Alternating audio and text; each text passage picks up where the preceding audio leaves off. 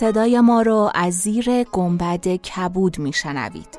گنبد کبود جایی است برای گم شدن میان کلمه‌هایی به قدمت حافظه جهان.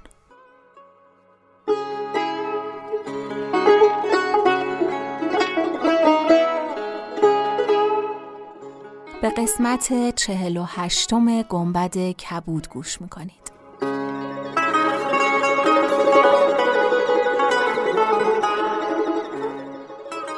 برانیم تا بسازیم، نه از جنس سوختن و ساختن. برانیم تا بنا کنیم، خشت روی خشت بگذاریم. آنچه از پیشینیان به ما رسیده بخوانیم، با شیوهی نو بخوانیم، آنطور که در جانمان بنشیند. میراثمان را بشناسیم، ریشه های درخت کهن ادبیات، تاریخ و هنر سرزمینمان را بیابیم. بدون آگاهی چطور میتوان از چیزی هر قدر ارزنده پاسداری کرد؟ ما برانیم تا با یاری ادبیات و کلمات، با یاری هنر و تاریخ به آگاهی برسیم. باور داریم آگاهی نجات بخش است. آگاهی دریچه نور است که مسیر را برایمان روشن و هموار می کند. ما برانیم تا چراغی بیافروزیم زیر گنبد کبود.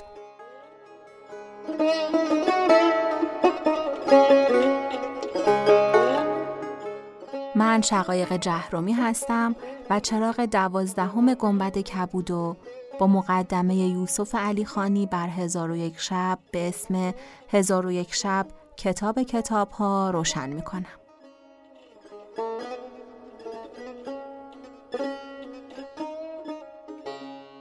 این اپیزود یه شروع برای قسمت‌های بعد که قصد داریم از شهرزاد و دنیازاد بگیم، از دنیای عفریت و پریها، از سلیمان نبی و نقش اجنه در قصه های کهن که در قالب پژوهش و مصاحبه براتون آماده می‌کنیم و ارائه می‌دیم.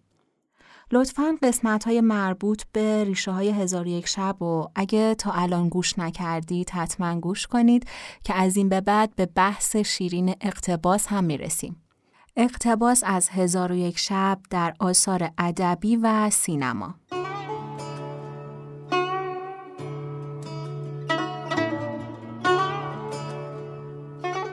همین اولم میخوام بهتون یه سایت خیلی خوب معرفی کنم.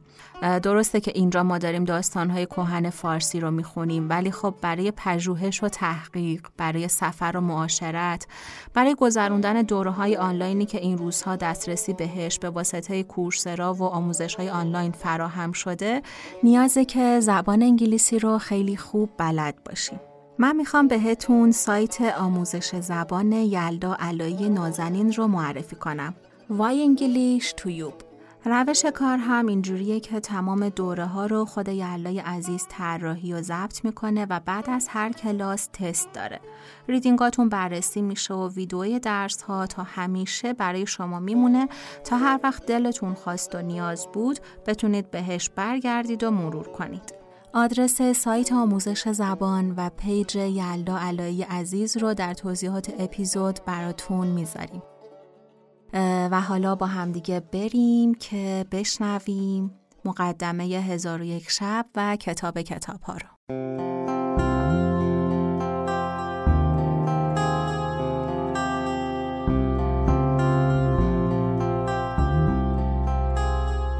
چنین گویند که داستان از آنجا آغاز می شود که شهریار آگاه می شود همسرش به او خیانت کرده و با غلام سیاه خلوت کرده است. پادشاه از این هنگام است که اعتماد خود به زنان را از دست می دهد و به تصور اینکه تمامی زنان چنان همسرش به او خیانت کرده و غلامی سیاه را بر او برتر خواهند دانست، مصمم می شود هر زن را تنها یک شب به بستر خود پذیرا شده و پس از آن به شمشیر آخته جلادش بسپارد. این میل پس از مدتی برای او لذت‌آور و مترادف با لذت جنسی می شود تا اینکه شهرزاد، دختر وزیر، به همسری شهریار در می آید. با ورود او شب‌های 1001 شب نیز آغاز می شود که به نوعی بی ربط و با ربط، با بیان قصه های لذت بخش و با استفاده از جادوی بیان، مرگ خود را به تعویق می اندازد تا شهریار را به شرایط عادی پیش از خیانت همسرش بازگرداند که این مهم تنها پس از گذشت 3 سال و زاده شدن 3 فرزندش محقق می شود. 1001 شب را اگر نوشته یک خالق مشخص بدانیم، راه به بیراه رفته ایم و بیراه تر از آن انتصابش به یک راوی مشخص و از آن بدتر مرد یا زن دانستن خالق این شاهکار مسلم ادبیات مشرق زمین است. چرا که 1001 شب مجموعه ای از قصه های مردم مشرق زمین به شمار می رود که پس از روایت و نقل سالیانه و سینه به سینه به شکل مکتوب درآمده و طی سالیان دراز شکل گرفته است. 1001 شب شناسان و محققان این عرصه تا کنون در اینکه این اثر عظیم خلق یک ادیب یا گروهی از ادبا و یک ملت یا چند ملت هست به اجماعی نرسیدند و حتی در دستیابی به سندی مبنی بر هندی، فارسی و عربی بودن آن نیز توافق نظری ندارند. محققان میگویند حتی با وجود آنکه زمان برخی از این قصه ها دوران خلافت اموی و عباسی است، اما نمیتوان حکم محکم صادر کرد که 1001 شب عربی است و حتی 1001 شب شناسان عرب نیست وقتی به اینجا میرسند اعتراف میکنند که تأثیر واضح ادبیات هندی و فارسی از یک سو و تأثیر آشکار ادبیات فارسی و عربی از سوی دیگر در این اثر ادبی ارزشمند چشمگیر است.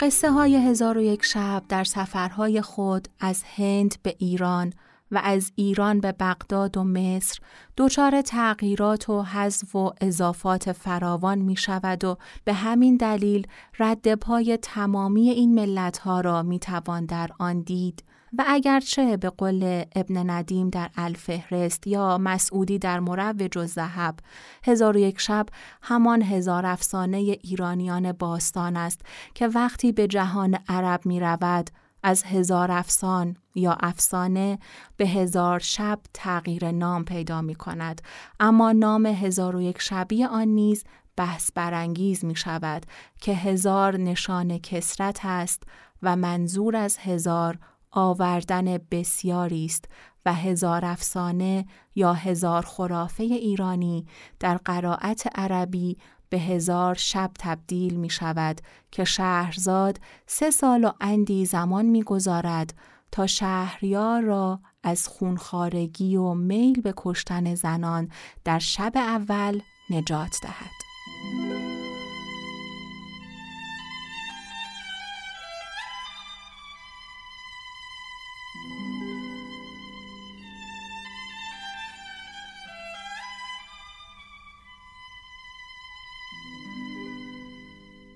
بنا به گفته برخی اعراب به دلیل نحس دانستن اعداد زوج، عدد 1 نیز بر 1000 افسوده و آن را 1001 شب نامیده اند. عده‌ای بر این باورند که به دلیل تفاوت شیوه بیان و قصه گویی و ساختار روایی می توان اینطور ادعا کرد که 1001 شب حاصل کار گروهی است. این گروه معتقدند برخی قصه ها مسجع هستند و با استفاده از صناعت لفظی بیان شده‌اند، اما این موضوع در دیگر داستان ها به چشم نمی آید و خواننده شاهد قصه هایی ساده است. برخی از قصه ها نیز سرشار از شعرهای دوره اسلامی است و در عین حال وجود اسامی عربی، هندی و فارسی را نمی توان نادیده گرفت. تردیدی نیست که 1001 شب حاصل خلاقیت جمعی راویان این قصه هاست و حتی اگر دقت کنیم آمدن توپ و تفنگ در برخی قصه ها نشان می دهد که 1001 شب متنی است قابل انعطاف که هر زمان و هر مکان می توان به آن قصه‌ای و حکمتی و موضوعی افسود و قنایش داد، چنان که توپ و تفنگ از نشانه‌های چند قرن گذشته است. 1001 شب دنیای جادویی است که با استفاده از اسطوره‌ها، خرافات، قصه‌های عامیانه، امثال و حکم، اشعار، اخبار ملوک و پادشاهان و حکایاتی از جهان عرب، فارس، روم و هند شکل می‌گیرد. محمد عبدالرحمن یونس در کتاب جنسیت و قدرت در 1001 شب، چاپ مؤسسه انتشارات عربی لندن، بیروت 1998 به صراحت عربی دانستن 1001 شب را ادعای باطل می‌داند و می‌گوید این ادعا خالی از تعصب خیال پردازان عرب نیست. او خاطر نشان می‌کند با وجود آنکه اسامی برخی از شخصیت‌ها در حکایات 1001 شب و قهرمانان قصه ها فارسی است، اما این نیز دلیل خوبی برای این ادعا نیست که 1001 شب را اثری فارسی بدانیم. با این حال برخی گفتند چون شهرزاد، شهریار و دنیازاد نام‌های ایرانی هستند، تردیدی نیست که اینها نشانه‌های غیر قابل تحریفی هستند از اینکه هیچ گونه شائبه‌ای در غیر ایرانی بودن شخصیت‌ها و روایت غیر فارسی آن باقی نمی‌ماند. نام این کتاب در کشورهای غربی شب‌های عربی یا عربیان نایتس است و سرچشمه الهام داستان‌ها، فیلم‌ها، نقاشی‌ها و آثار معروف موسیقی بوده. کمتر کسی است که با شخصیت‌های خیالی خلق شده از روی قصه‌های 1001 شب، مثال علاءالدین، علی بابا و سندباد آشنا نباشد. Oh, imagine a land, it's a faraway place where the caravan camels roam, where you wander among every culture and tongue. It's chaotic, but hey, it's home. When the wind's from the east and the sun's from the west and the sand in the glass is right, come on down, stop on by, hop a carpet and fly to another Arabian night. به گفته کتابشناسان، هیچ کتابی از مشرق زمین به اندازه 1001 شب در جهان معروف و معرف این منطقه نبوده است. این معرفی و معروفی به گونه‌ای باعث پدید آمدن ژانر رمان در غرب شد. جلال ستاری در این باره می‌گوید: پس از انتشار ترجمه گالان، خاورشناسان بزرگ چون دوهامر، لانگله و دیگران در سرتاسر قرن 19 و نیز در آغاز قرن 20 درباره ریشه و خاستگاه 1001 شب به بحث و جدل پرداختند و در این باب 1001 مسئله مطرح ساختند. برخی اصل آن را هندی و ایرانی و برخی دیگر منحصراً عربی یا یونانی پنداشتند. گروهی نیز پذیرفتند که کتاب دارای چندین منبع است. محسن مهدی از مترجمان اولیه 1001 شب تلاش بسیار زیادی کرد تا هر گونه شباهت میان قصه های 1001 شب با متون ایرانی و هندی را کنار زده و آن را کتابی عربی بداند. و با اینکه طی سالیان بعد و حتی امروزه نوعی تلاش همزمان از سوی 1001 شب شناسان ایرانی و هندی صورت گرفت که این قصه ها را ایرانی، هندی، عربی و حتی یونانی بدانند، بسیاری نیز بوده اند که چون بهرام بیضایی، فیلمساز و اندیشمند ایرانی، با تکیه بر داستان اصلی 1001 شب که داستان شهرزاد و شهریار بود، این کتاب را کتابی 100% ایرانی می دانند. بیضایی میگوید برای معرفی کتاب ناچار داستان بنیادین را بگویید، چنانکه بیش از 1000 سال پیش مسعودی در مروج الذهب و ابن ندیم در الفهرست چاره‌ای جز تألیف خلاصه آن برای توضیح کتاب ندیدند. البته تأکید بیضایی بر ایرانی بودن 1001 شب در واقع پاسخی به اولریش مارزلوف، قصه‌شناس آلمانی و برگزار کننده همایش 300مین سال ترجمه 1001 شب به زبانهای اروپایی بود که در مقاله خود سعی در نادیده گرفتن اصل ایرانی این قصه ها با عنوان 1000 افسان داشت و این کتاب را به کلی نادیده گرفت. جالب این که در این همایش که به همت یونسکو در سال 2004 در فرانسه و آلمان برگزار شد، تمامی کشورهای عربی و حتی کشورهایی مثل اندونزی نماینده داشتند، اما از ایران کسی دعوت نشده بود. مارزلوف دلیل عدم حضور نماینده‌ای از ایران را اینطور توجیه می‌کند: محققی که 1001 شب را بشناسد و بتواند انگلیسی حرف بزند پیدا نکردیم. و بدتر از این توجیه، ادعای حضور خود به عنوان یک حامی فرهنگ ایران است.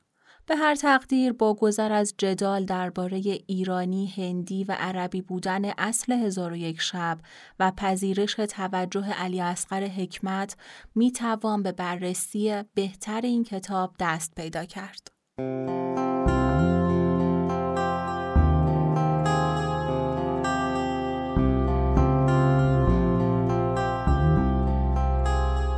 نخستین چاپ سربی 1001 شب سرانجام در سال 1315 شمسی به وسیله کتاب فروشی کلال خاور منتشر شد.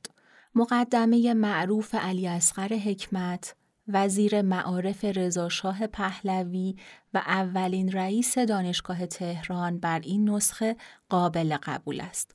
محمد رمضانی، صاحب کلال خاور، وقتی به سراغ حکمت می رود تا از رساله او در مقدمه کتاب استفاده کند، حکمت به شرط حذف بخش‌های خلاف عفت عمومی با این موضوع موافقت می کند.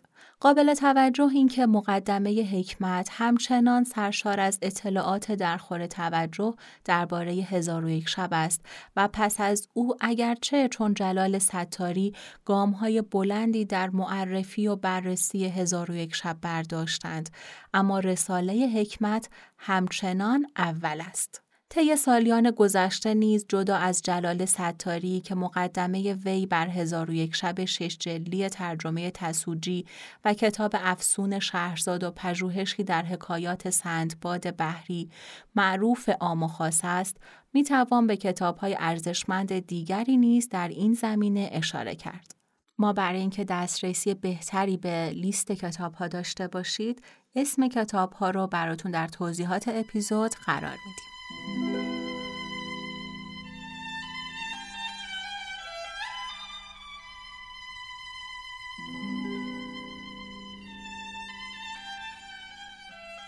داستان بگو تا تو را نکشم.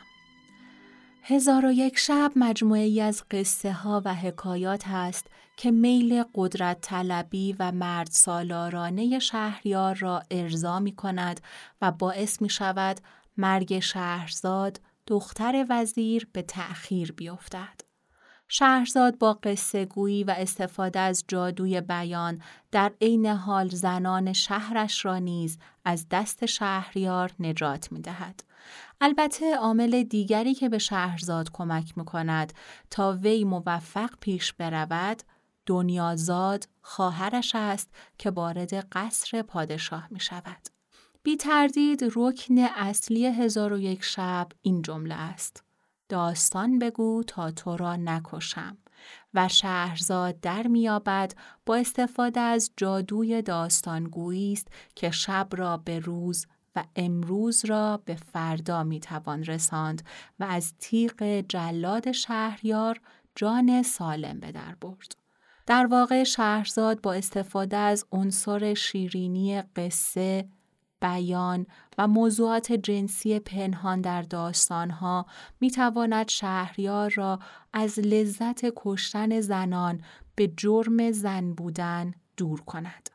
جامعه 1001 شبی جامعه‌ای پدرسالار است و به همین دلیل زن ثانوی به شمار می رود و تنها زمانی حق زندگی پیدا می کند که در خدمت مرد باشد. شهرزاد دارای صدایی چند وجهی است. در واقع او انسانی است چند صدایی که قادر است راوی روایت‌های گوناگون باشد. اما نمیتوان این موضوع را نادیده گرفت که او وجه آگاه ساختار پدرسالاری در نظام‌های فارسی، عربی و هندی است که در روابط، ارزش‌ها و رفتارهایشان میتوان شاهد سیستمی مردانه بود. شهرزاد در داستان‌های 1001 شب ارضا کننده تمایلات جنسی شهریار است که از قصه‌ای به قصه دیگر آدم‌ها و مکان‌ها را عوض می‌کند و با این حال تمامی تلاش خود را صرف این موضوع می‌کند تا شهریار از شنیدن اخبار سایرین و به ویژه آن بخش از اخبار ممنوعه سرشار از لذت شود و حتی می‌توان ادعا کرد همین موضوع است که باعث می‌شود شهریار دست از کشتن شهرزاد بردارد و تا شب بعد منتظر بماند تا آن میل پنهان خود برای شنیدن ناگفته ها و ناشنیدنی ها را از زبان شهرزاد بشنود. در واقع شهرزاد برای اینکه امکان ادامه حیات پیدا کند، ناچار است راوی امیال مردانه و جامعه پدرسالار باشد تا زنده بماند. به همین دلیل هم 1001 شب بیش از آن که متنی زنانه باشد، با توجه به روایت شهرزاد به عنوان راوی اصلی، متنی پدرسالارانه است که زنها در آن جایگاهی قابل قبول ندارند. شهرزاد حتی در همین حد هم باقی نمیماند و گاه راه به افراط رفته و از زنها چهره‌ای بسیار منفی در قصه‌های مختلف 1001 شب ترسیم می‌کند. اغلب زن‌های 1001 شب زن‌های بد هستند، زن‌هایی که به شوهران خود بی‌وفایی می‌کنند. عجوزها یا پیرزنها نیز نقش زیادی در قصه ها دارند و به عنوان دلاله و نابود کننده زندگی مردان ظاهر می شوند که چاره‌ای جز ایفای نقش بد ندارند. البته یک قرائت فمینیستی نیز درباره داستان‌های 1001 شب وجود دارد که معتقد است زنها در این کتاب آزاد هستند و حتی حضور زنهای بد و بدکاره در قصه‌های 1001 شب به نوعی اعلام اعتراض به جامعه پدرسالار است که از دید آنها نوعی ضد ارزش نیز به شمار می‌رود که شهرزاد با بیان چنین رویکردی ارزش زن را دوچندان می کند. این گروه معتقدند خیانت پیشگی اگرچه ارزش به شمار نمی رود، اما نوعی اعتراض به جامعه پدرسالار محسوب می شود و زنها با این کار مخالفت خود را با آزادی مردان و چند همسری آنها و محدودیت زنان در مقابل اعلام می کنند. نقش زنها در شب‌های 1001 شب به عنوان زن یا معشوق نیز از اهمیت خاصی برخوردار است که باعث ارضای میل تنوع طلبی مردان می شود. شهرزاد سعی می کند با این رویکرد به خواسته ها و تمایلات مردان پاسخ دهد. آدم‌های داستان با زن یا معشوق آشنا می‌شوند و در مرحله بعد دوری میان آنها رخ می‌دهد که خود امکانی برای وقوع حوادث بعدی می‌شود و داستان‌ها را کشدار می‌سازد.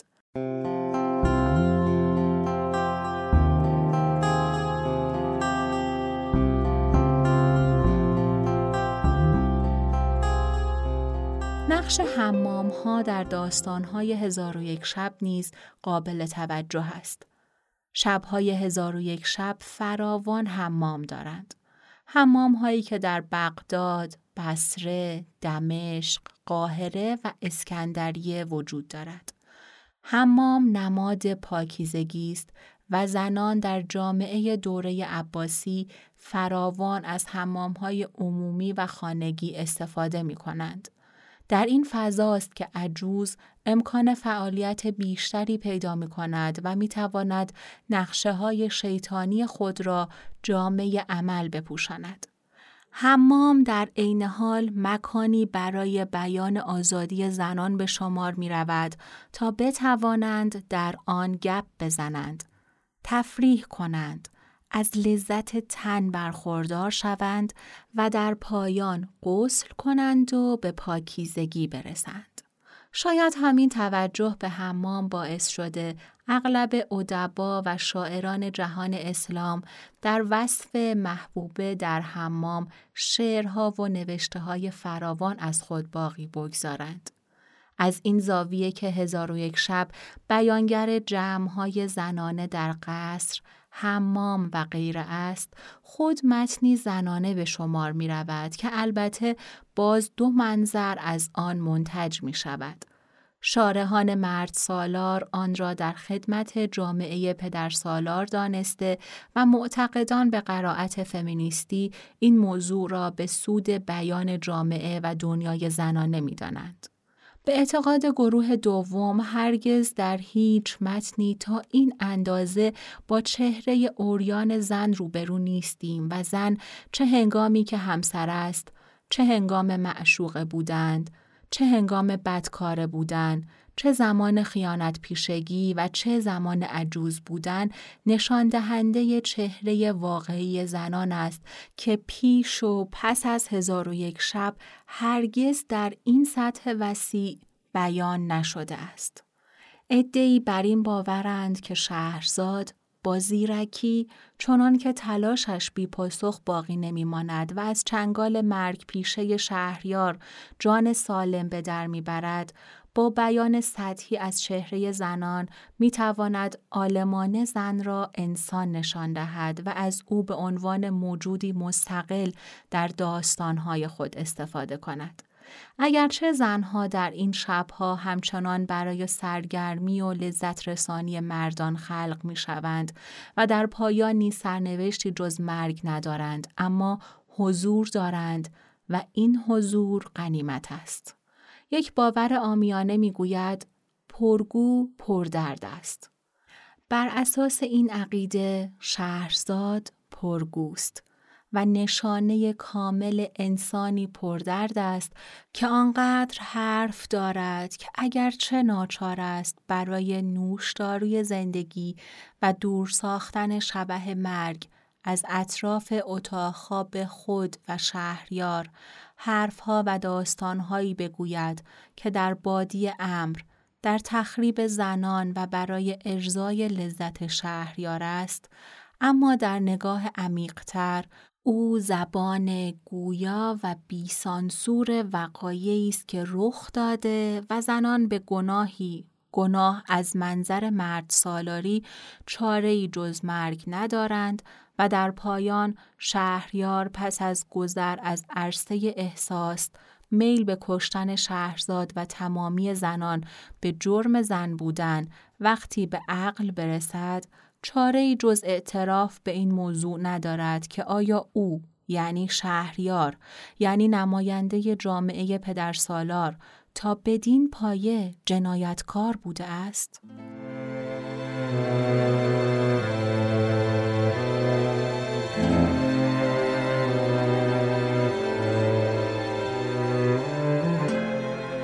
موضوع قابل توجه دیگر در 1001 شب مساوی بودن عشق، سکس و رابطه جنسی است.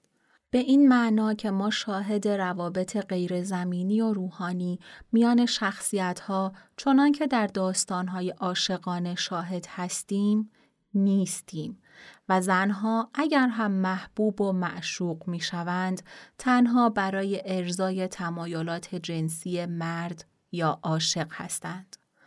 تمایلات جنسی و عشق در 1001 شب بیماری غیر قابل درمان تمامی شخصیت هاست که تنها با وصال زمینی علاج می‌یابند.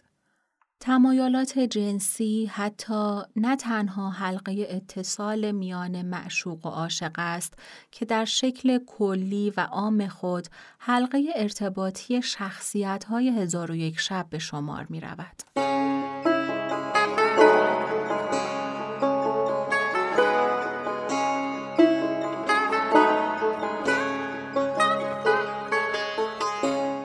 چراغ 12 همینجا تموم شد و لطفاً برامون بنویسید که دوست دارید چه چیزهایی درباره 1001 شب بدونید و ما چه چراغهایی براتون روشن کنیم. مثل همیشه قدردان همراهی و مهرتون هستیم. خوشحال میشیم اگه ما رو سابسکرایب کنید و به دوستانتون معرفی کنید. برامون کامنت بنویسید و کنارمون باشید.